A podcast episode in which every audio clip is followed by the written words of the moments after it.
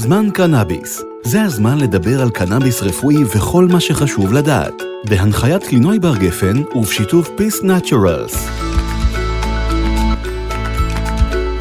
שלום לכם, ותודה שבחרתם להאזין לפודקאסט שבו נדבר על היבטים שונים של עולם הקנאביס.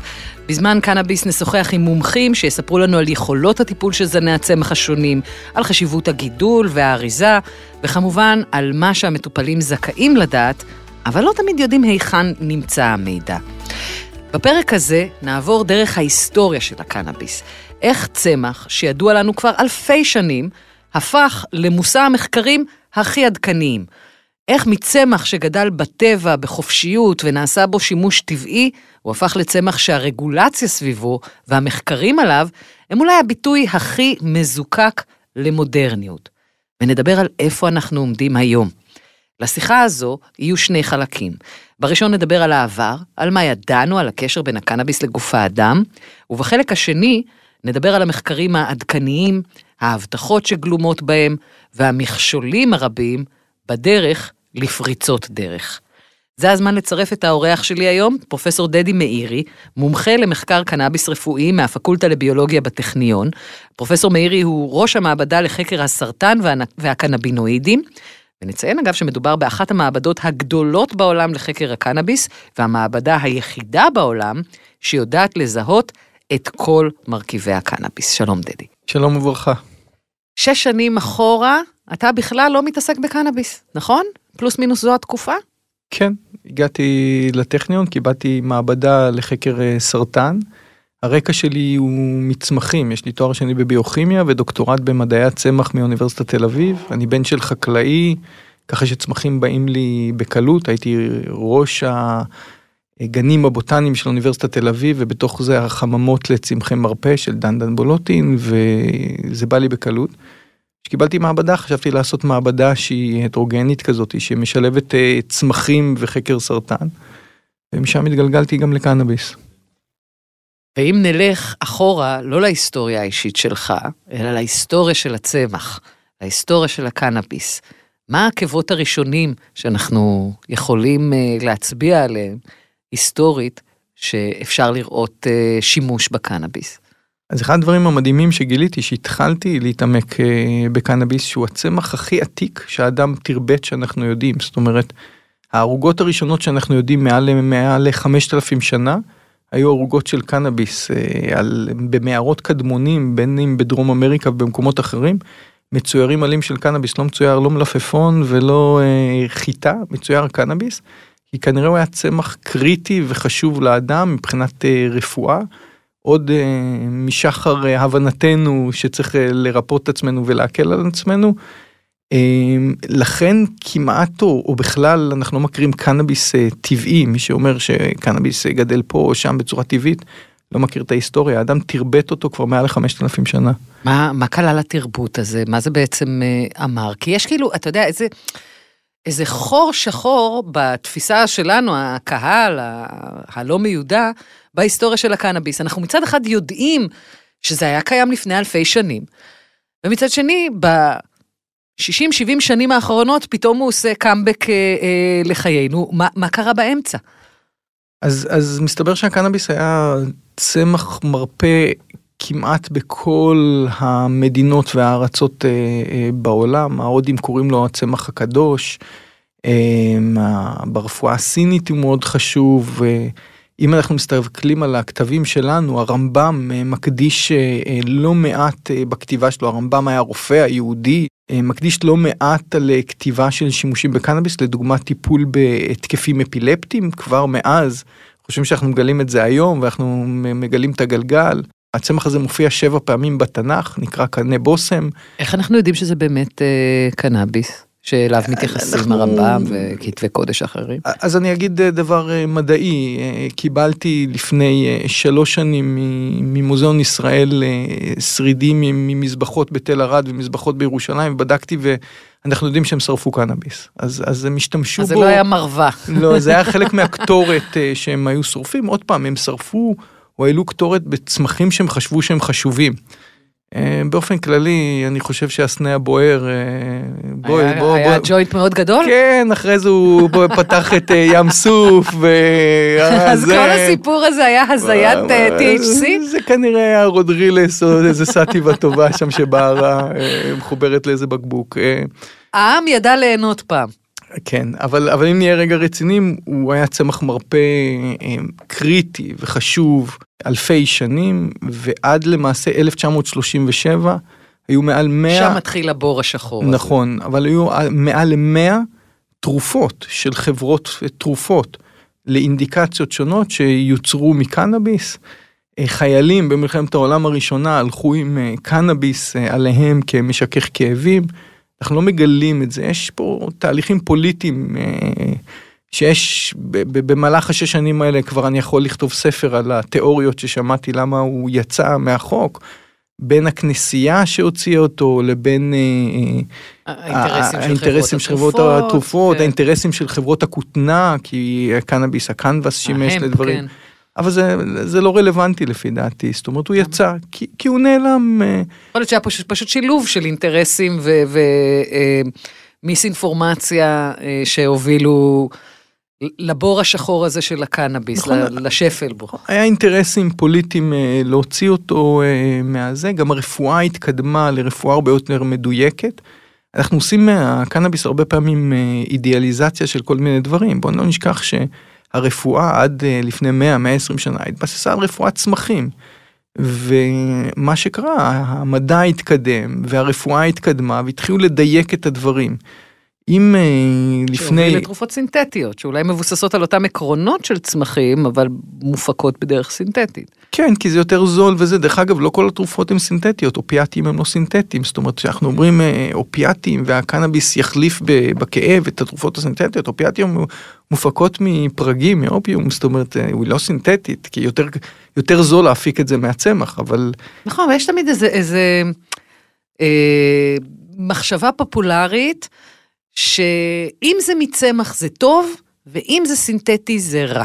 כן, אז הפופוליזם, זה פופוליזם נכון. מאוד זול. אוקיי. זאת אומרת, אה, מה זה פופוליזם מאוד זול? אני מסתבך פה עם הרבה מאוד חברים שלי מעולם הקנאביס כרגע. אני בסוף מדען, ואני מסתכל על הדברים, בסוף בתוך הקנאביס יש מולקולה כימית, שנקראת קנבינואיד, שקושרת רצפטור ומעבירה signaling לגוף לעשות כל מיני דברים. אם אני יודע בוודאות איך נראית. המולקולה הזאת, אז מולקולה היא מולקולה היא מולקולה, זה לא כל כך משנה מאיפה היא באה. וכשאנשים לפני אה, אה, אה, אלפיים שנה היה להם חום גבוה, אז היו לוקחים את אה, קליפת עץ הערבה, היו מרתיחים אותה ושותים אותה, זו הייתה תרופה להורדת חום והרגעה.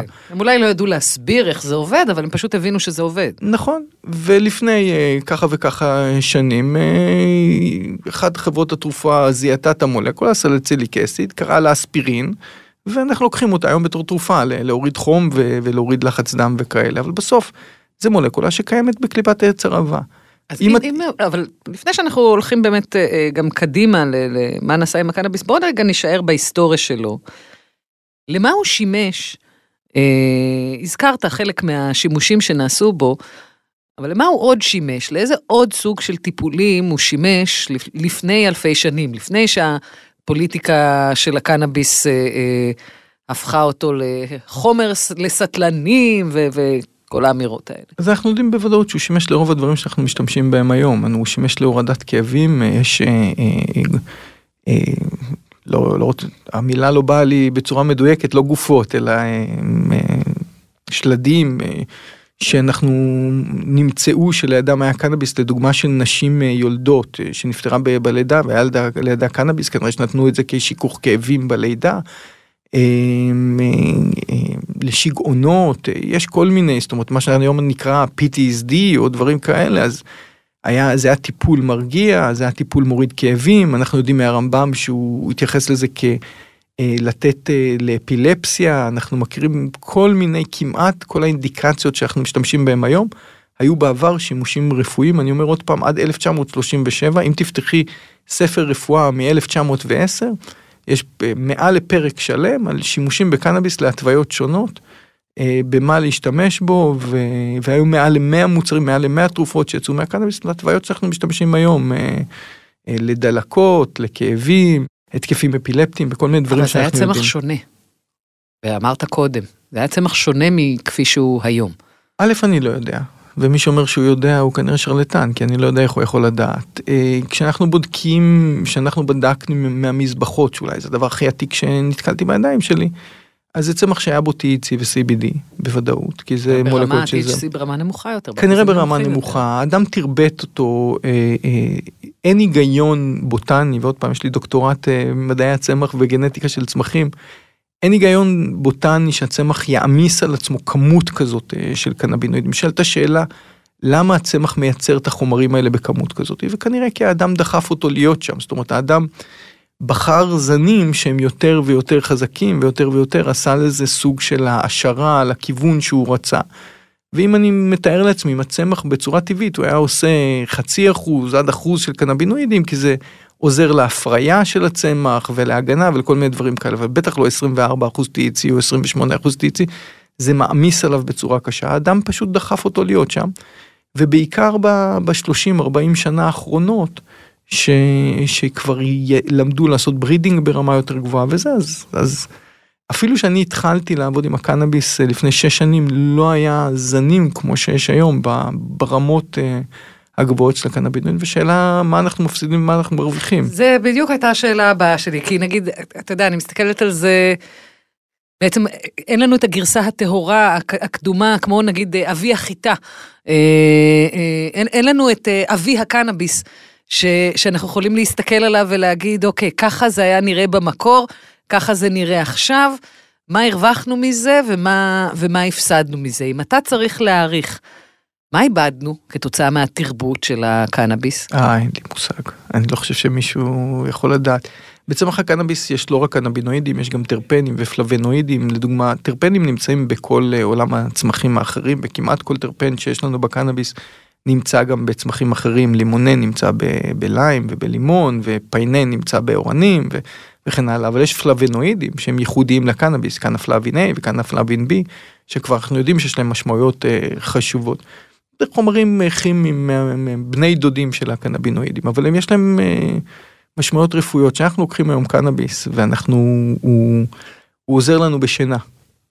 אנחנו לא יודעים אה, איזה מולקולה או איזה הרכב של מולקולות אולי נדבר על זה אחרי זה כי אנחנו מתחילים לדעת. אבל בסוף זה קומבינציה של, של מולקולות וזה לא בהכרח הקנבינואידים זה שעשינו העשרה האדם הרגיש את ה-THC את רמת ה... האופוריה והסוטול נקרא לזה בש, ב, ב, ב, בשפה עממית, זה מה שהוא הרגיש על הגוף שלו ולשם הוא דחף. אמ, וזה בא על חשבון דברים אחרים, הצמח בשביל לייצר משהו, זה אנרגיה, הוא משקיע במשהו, הוא מפסיד משהו אחר, ואני לא יודע איזה חומרים הלכו לאיבוד בדרך. אנחנו לא נדע מעולם. זהו, יש דרך לחזור אחורה? אה, אני מעדיף למאמין שלא, זה שהתחלנו ללכת על השניים אה, ואיבדנו את השיער אה, על הגב וחלקנו יש לזה יתרונות ויש לזה חסרונות, אפשר ללכת אחורה? כנראה שלא. אוקיי, אז פה באמת, אה, אה, אחרי שהבנו היסטורית מה הייתה ההשפעה על גוף האדם, והתקדמנו והצמח תורבת והתחילו להיבדק השפעות אחרות, בואו נסביר איך זה, איך זה עובד, איך בעצם הקנבינואידים בצמח מתקשרים עם המערכות בגוף שלנו. אז אני חושב שזאת הקפיצת מדרגה אדירה שנעשתה ב-20 שנה האחרונות. ברגע שהתגלתה המערכת האנדו-קנבינואידית, זאת אומרת, הקנאביס הוא צמח מיוחד כי הוא מייצר מולקולות מיוחדות שאנחנו קוראים להם קנבינואידים, התגלו על ידי רפי משולם בשנת 66, הוא בכלל חיפש איזה טרפן, הוא, הוא סיים אה, דוקטורט, אה, פוסט דוקטורט ברוקפלר, עבד על טרפנים. וחשב שיהיה אחד, אחד הטרפנים שיגרמו, שגורמים לתחושת האופוריה, התחיל לעבוד על זה ובעצם גילה שזה מולקולה אחרת, קרא לקנבינואיד, המציא לה שם. אמ, גילה קודם את ה-CBD, שנה אחרי זה את ה-TEC, אמ, אבל לא הבינו את המנגנון עבודה. אז אני אומר עוד פעם, הצמח הוא צמח מיוחד, כי הוא מייצר מולקולות מיוחדות, כמעט ואין עוד צמחים שמייצרים את המולקולות, יש כאלה, אני מכיר לפחות עוד 20. אבל ברמות מאוד מאוד נמוכות, כי האדם, כמו שאמרתי, דחף אותו כנראה, זה התיאוריה שלי. אמ, אני חוזר רגע לשאלה המקורית שלך, כי אני חושב שהיא קריטית אה, לשיחה שלנו. הצמח הוא צמח מיוחד, כי הוא כמעט הצמח היחיד שמבטא ברמות גבוהות.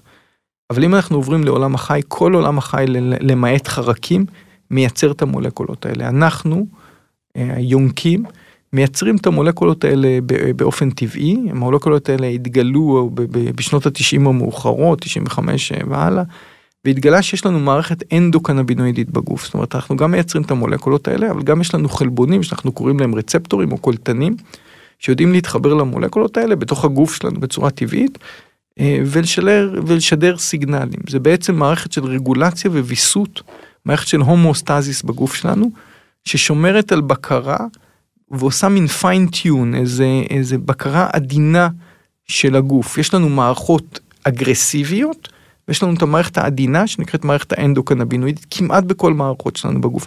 אין תא בגוף שלנו שלא מייצר קנבינואידים ושאין לו את הרצפטורים האלה, בעצם זו מערכת שנמצאת בכל הגוף שלנו, מה שמייחד אותה מאוד אה, אה, בדבר הזה, אם אנחנו מדברים, אני לא יודע מה, על... אה, על אה, מערכת האימונית, המערכת החיסונית שלנו, זה נמצאת בדם ובמקומות אה, בסיסיים. אנחנו מדברים על המערכת האנדוקונומית, היא בכל הגוף, שולטת כמעט בכל המערכות שלנו בגוף, בצורת הפיינטיון. יש לנו את המערכת האגרסיבית, ואחרי זה את המערכת האנדוקונומית שתיתן לנו את הפיינטיון. אני, אני פותחת רגע סוגריים, אמרת זה בכל עולם החי, מכאן שקנאביס גם ישפיע על בעלי חיים שאינם בני אדם. בוודאי, כלבים מקבלים קנאביס אנחנו... להוריד אפילפסיה, אה, להוריד כאב, אה, כן. זאת אומרת, זה, זה לא רק עולם הרפואה אה, אה, שיכול להיעזר בקנאביס, אלא גם עולם הווטרינריה. בוודאי, יש חברות ענק היום בעולם ש, של קנאביס שמתעסקות אך ורק בווטרינריה, זה לא משהו חדש, אה, זה כבר משהו אה, די עתיק. אה, המערכת האנדו-קנבינית, כמו שאני אומר, היא מערכת עדינה. איך אנחנו מרגישים כאב, איך אנחנו שול, עושים אה, ויסות למערכת החיסונית שלנו, אה, תחושת הרעב שלנו, תחושת האופוריה אחרי ריצה או שאנחנו שמחים, אה, שינה, ואני יכול, אני צריך עכשיו כמה שעות לעבור מערכת מערכת, הכל נשלט על ידי המערכת האנדוקנבינואידית. אני אתן שתי דוגמאות, ואני מתנצל למי שכבר שמע אותי, כי זה דוגמאות שהכי קליטות, אז אני נותן אותן הרבה. אם לדוגמה תחושת הרעב, אם לא נאכל יום שלם, הקיבה שלנו מתכווצת ושולחת הורמונים, שולחת חלבונים, הורמונים למוח, שגורמים לנו תחושת רעב, וזו תחושה מאוד אגרסיבית, כי הגוף במצוקה. הגוף שלנו חייב אנרגיה. בשביל לדבר איתך עכשיו, בשביל למצמץ, אני שורף אנרגיה.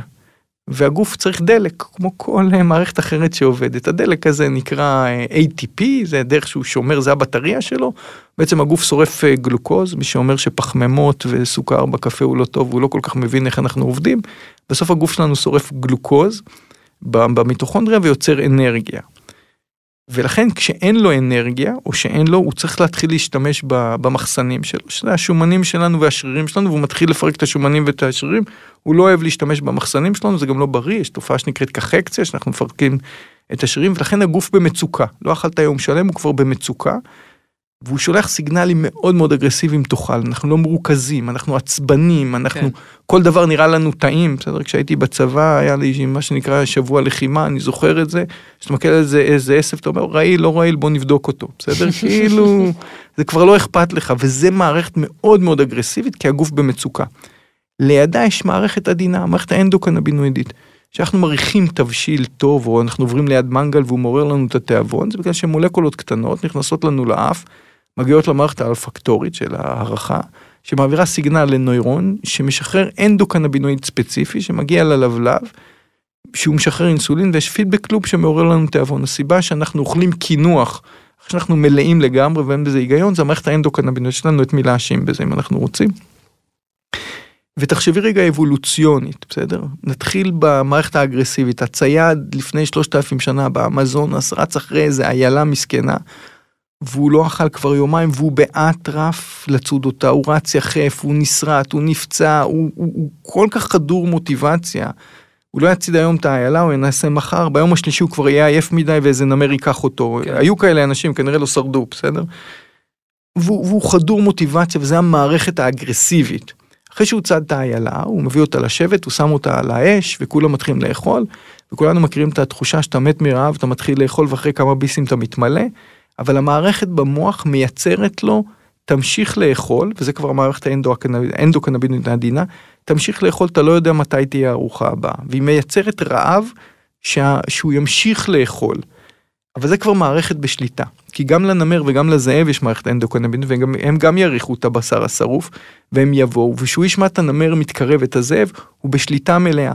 כשאני עובר ליד מנגל ומכריח את הריח של המנגל, ואני מסתכל על הבטן הקטנה שגדלה לי, אני יודע לוותר על זה, כאילו להגיד, טוב, בוא, בוא לא נאכל, הצעתם לי כרגע עוגה שנכנסתי לפה, ויתרתי עליה. זה מערכת בשליטה. תחשבי אם הצייד הזה לא היה במערכת שליטה, הייתה לו רק את המערכת האגרסיבית, הוא כנראה היה רב עם הנמר ולא שורד.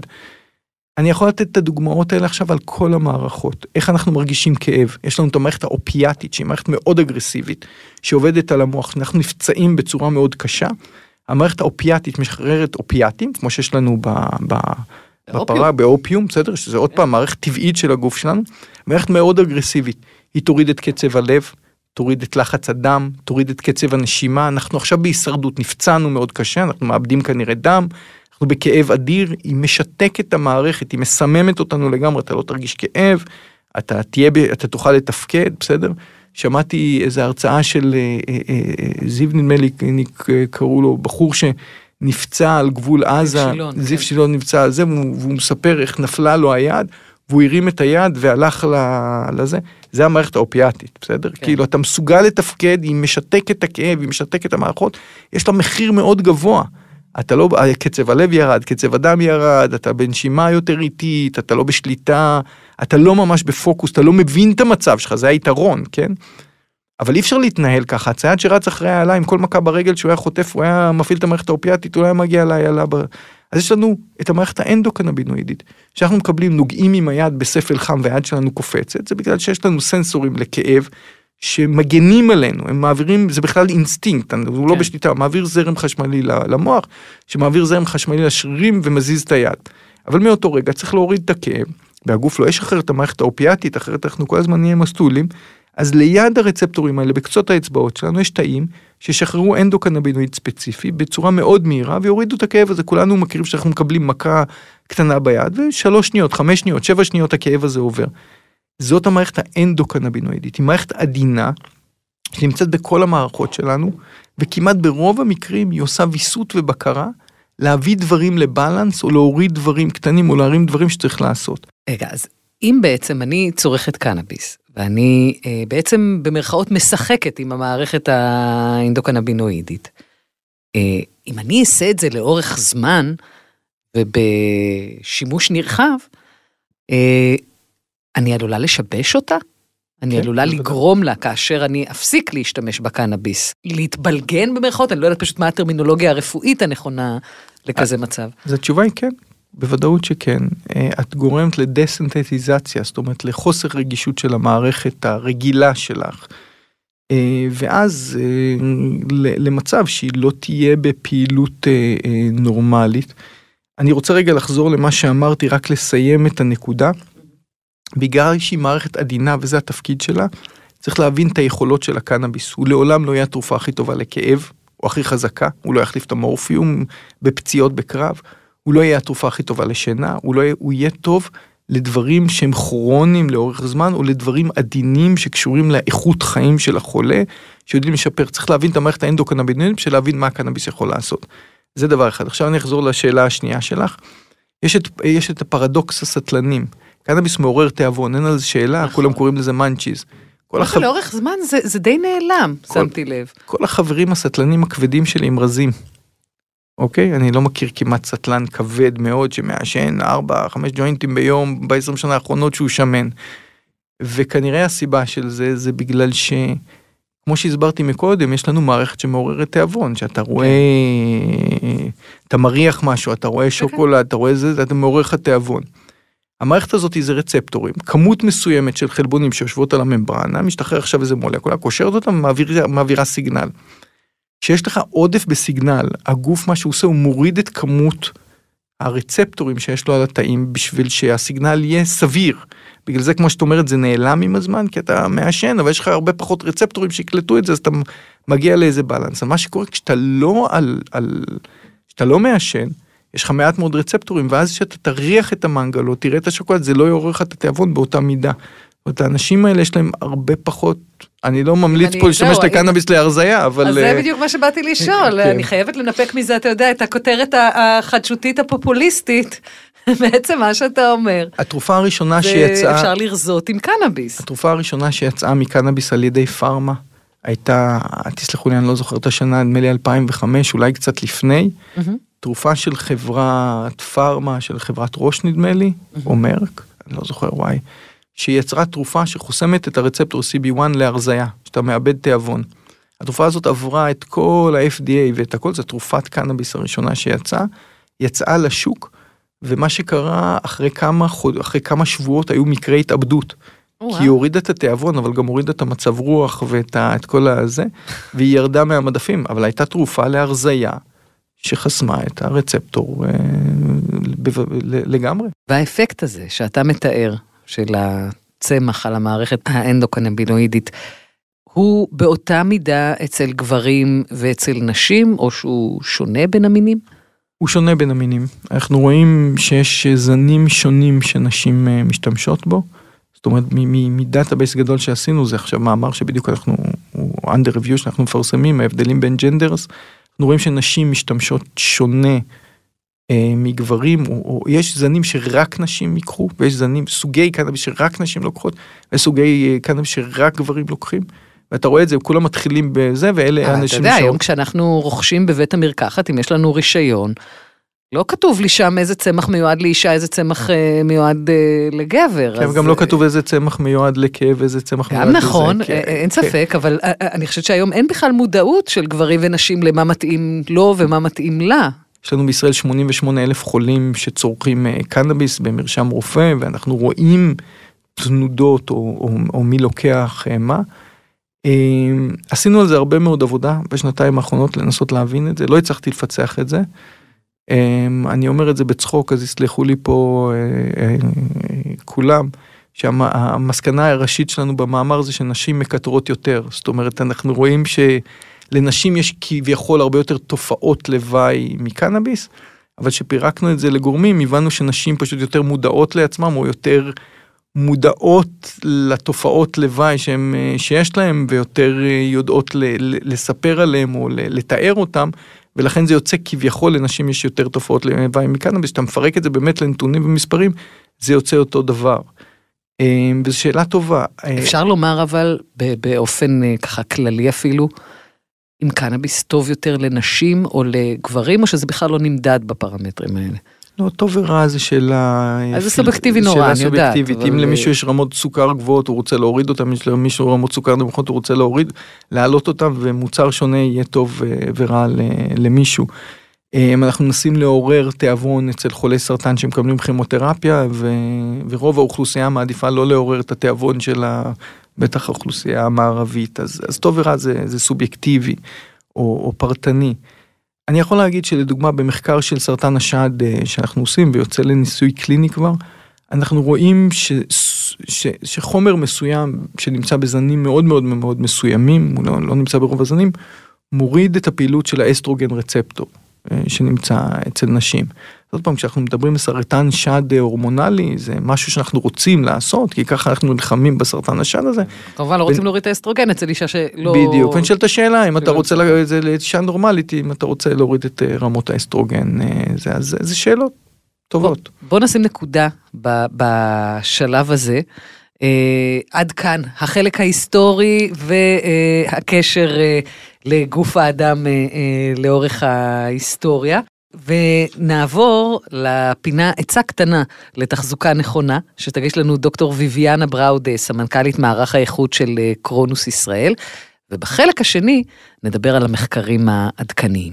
לקנאביס הרפואי יש את היכולת לתקשר עם המערכת האנדוקנבינואידית של גוף האדם, אבל הטיפול משפיע על מטופלים שונים בצורה שונה.